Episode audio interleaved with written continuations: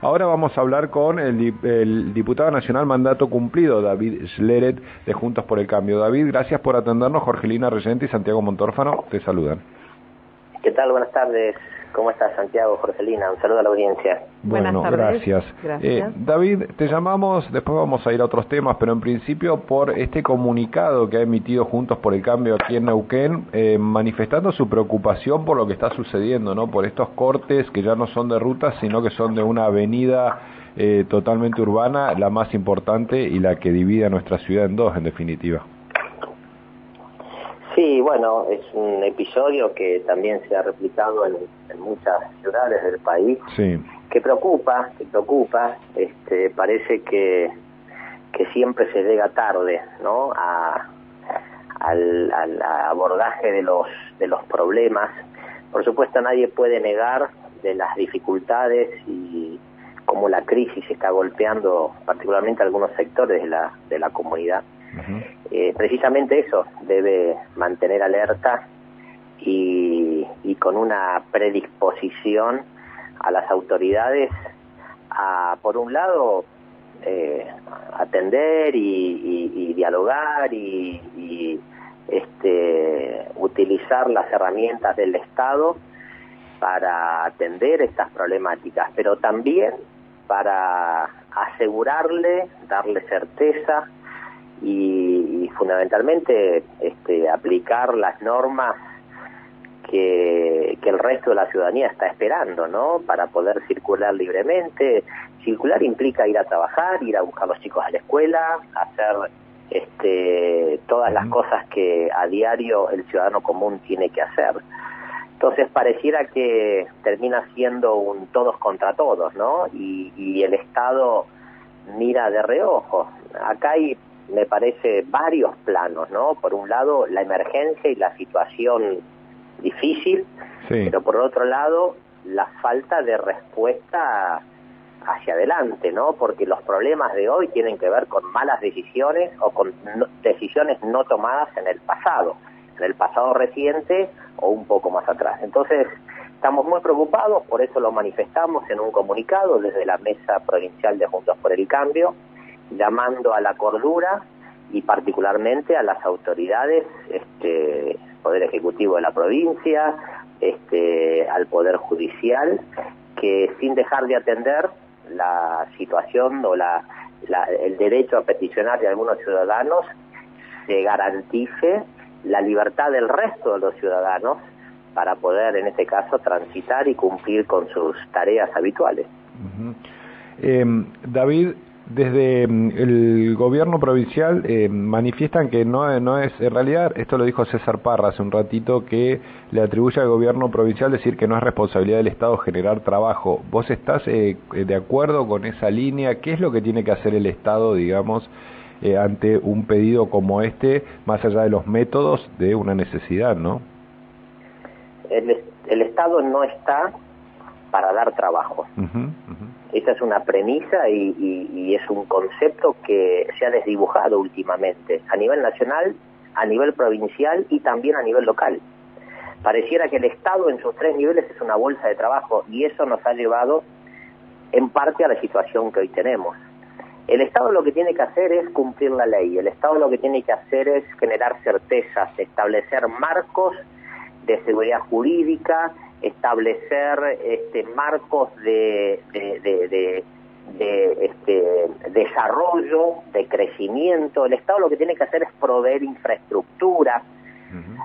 porque es, en definitiva, el sector privado en la Argentina y en cualquier país razonable del mundo el que puede generar riqueza, y al generar riqueza genera trabajo y genera movilidad social y genera un estado de bienestar ascendente como la Argentina tuvo décadas atrás, y por supuesto aspiramos a volver a tener eh, en el futuro. Entonces el Estado lo que tiene que hacer es eso.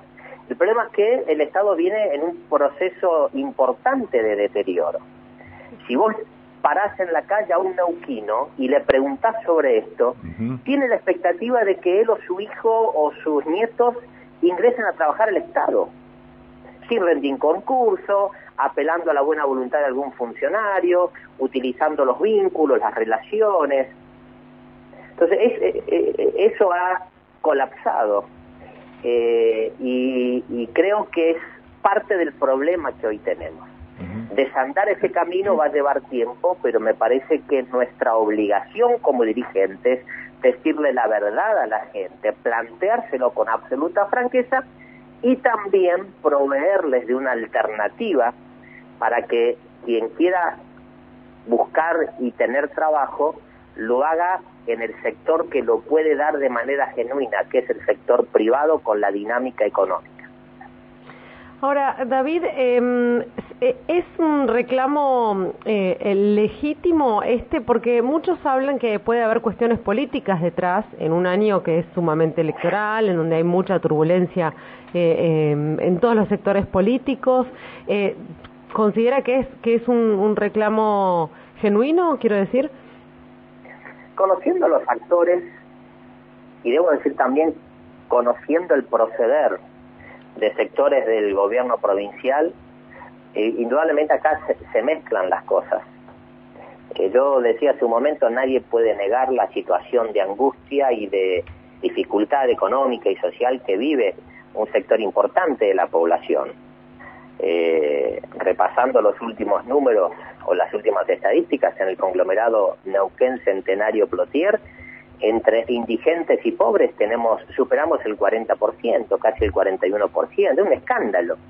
Que en Neuquén del siglo veintiuno, que en Neuquén del año veinte veintidós, con el volumen de recursos que tiene la provincia, no para dar trabajo, no para transformarse en una bolsa de trabajo, sino para, como yo decía recién, generar estas condiciones, mm. tengamos esa, eh, esa cuantía de ciudadanos en la pobreza o en la indigencia. Es un escándalo.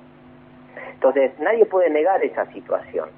Pero convengamos también que hay un caldo de cultivo y hay, hay un modus operandi, hay sectores que en el pasado lo han hecho y lo van a intentar seguir haciendo, que es utilizar estas coyunturas para beneficio propio, sectorial, corporativo, individual, inclusive sectores vinculados también al poder político. Entonces acá hay una mezcla y me parece que lo importante es desagregar que es reclamo genuino, que por más genuino que sea, tiene que hacerse en, en, en los cauces naturales que la propia Constitución nos da. Peticionar a las autoridades no implica jorobarle la vida al resto de los ciudadanos.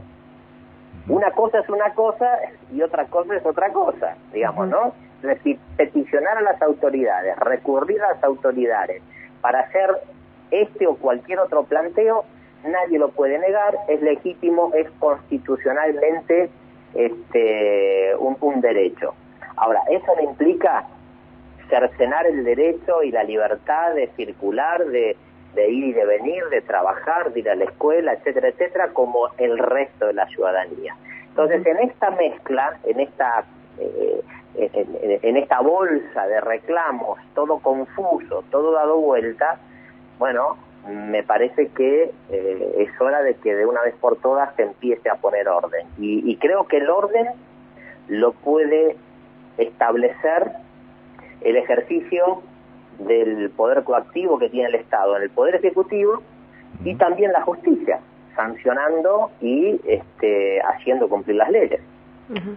David, eh, la última, eh, y te, te llevo a otro tema en tu calidad de precandidato a gobernador de la provincia de, de Neuquén. Bueno, ¿cómo estás trabajando? Vino María Eugenia Vidal, te mencionó como uno de los pretendientes, vino Bullrich, te mencionó como uno de los pretendientes.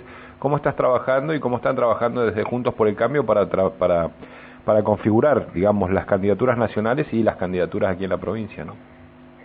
El caso particular mío y, y de quienes me acompañan, estamos Eh, trabajando en, en propuestas, en, en el contacto con distintos sectores de la comunidad, uh-huh. distintos sectores de la población. La semana pasada estuve nuevamente por el sur de la provincia, este, no solamente con, con, con dirigentes políticos, representantes de distintos sectores, sino también dirigentes y espacios de la comunidad, eh, intentando eh, sacar en limpio situaciones que eh, algunos este, eh, las, las, las pueden interpretar desde un lugar, pero no hay mejor manera de hacerlo que tomando contacto directo. Eso estamos haciendo, eh, trabajando en propuestas, y esto es un trabajo que va creciendo, que va tomando mayor volumen.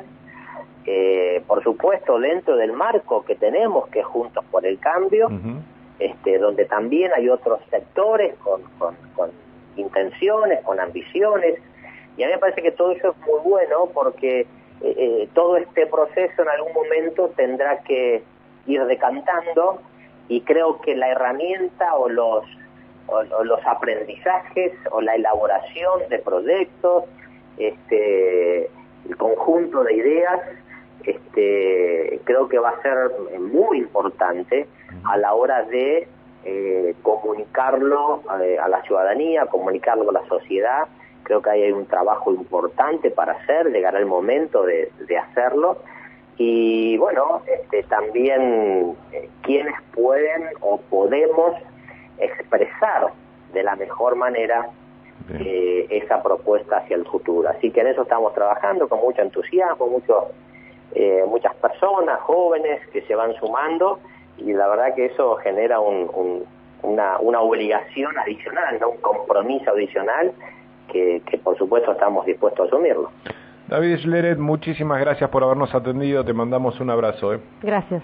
Gracias, Santiago, Jorgelina, saludos para ustedes y para la audiencia. Buenas, Buenas tardes. tardes. Gracias. Allí eh, David Schlereth, un dirigente de Juntos por el Cambio que fue diputado nacional por esa fuerza, bueno, también fue presidente del deliberante aquí de la ciudad de Neuquén, hoy en el llano, como se dice uh-huh. cuando no tienen cargos públicos, dedicados a su actividad privada, pero al mismo tiempo como precandidato a gobernador recorriendo la provincia. Eh, y bueno, nos, nos vertía lo que es la opinión oficial de Juntos por el Cambio, que la, la han publicado hoy, sobre lo que sucede en el marco de estos cortes, ya no de rutas, sino de calles, que se dan en muchas ciudades de nuestro, de nuestro país.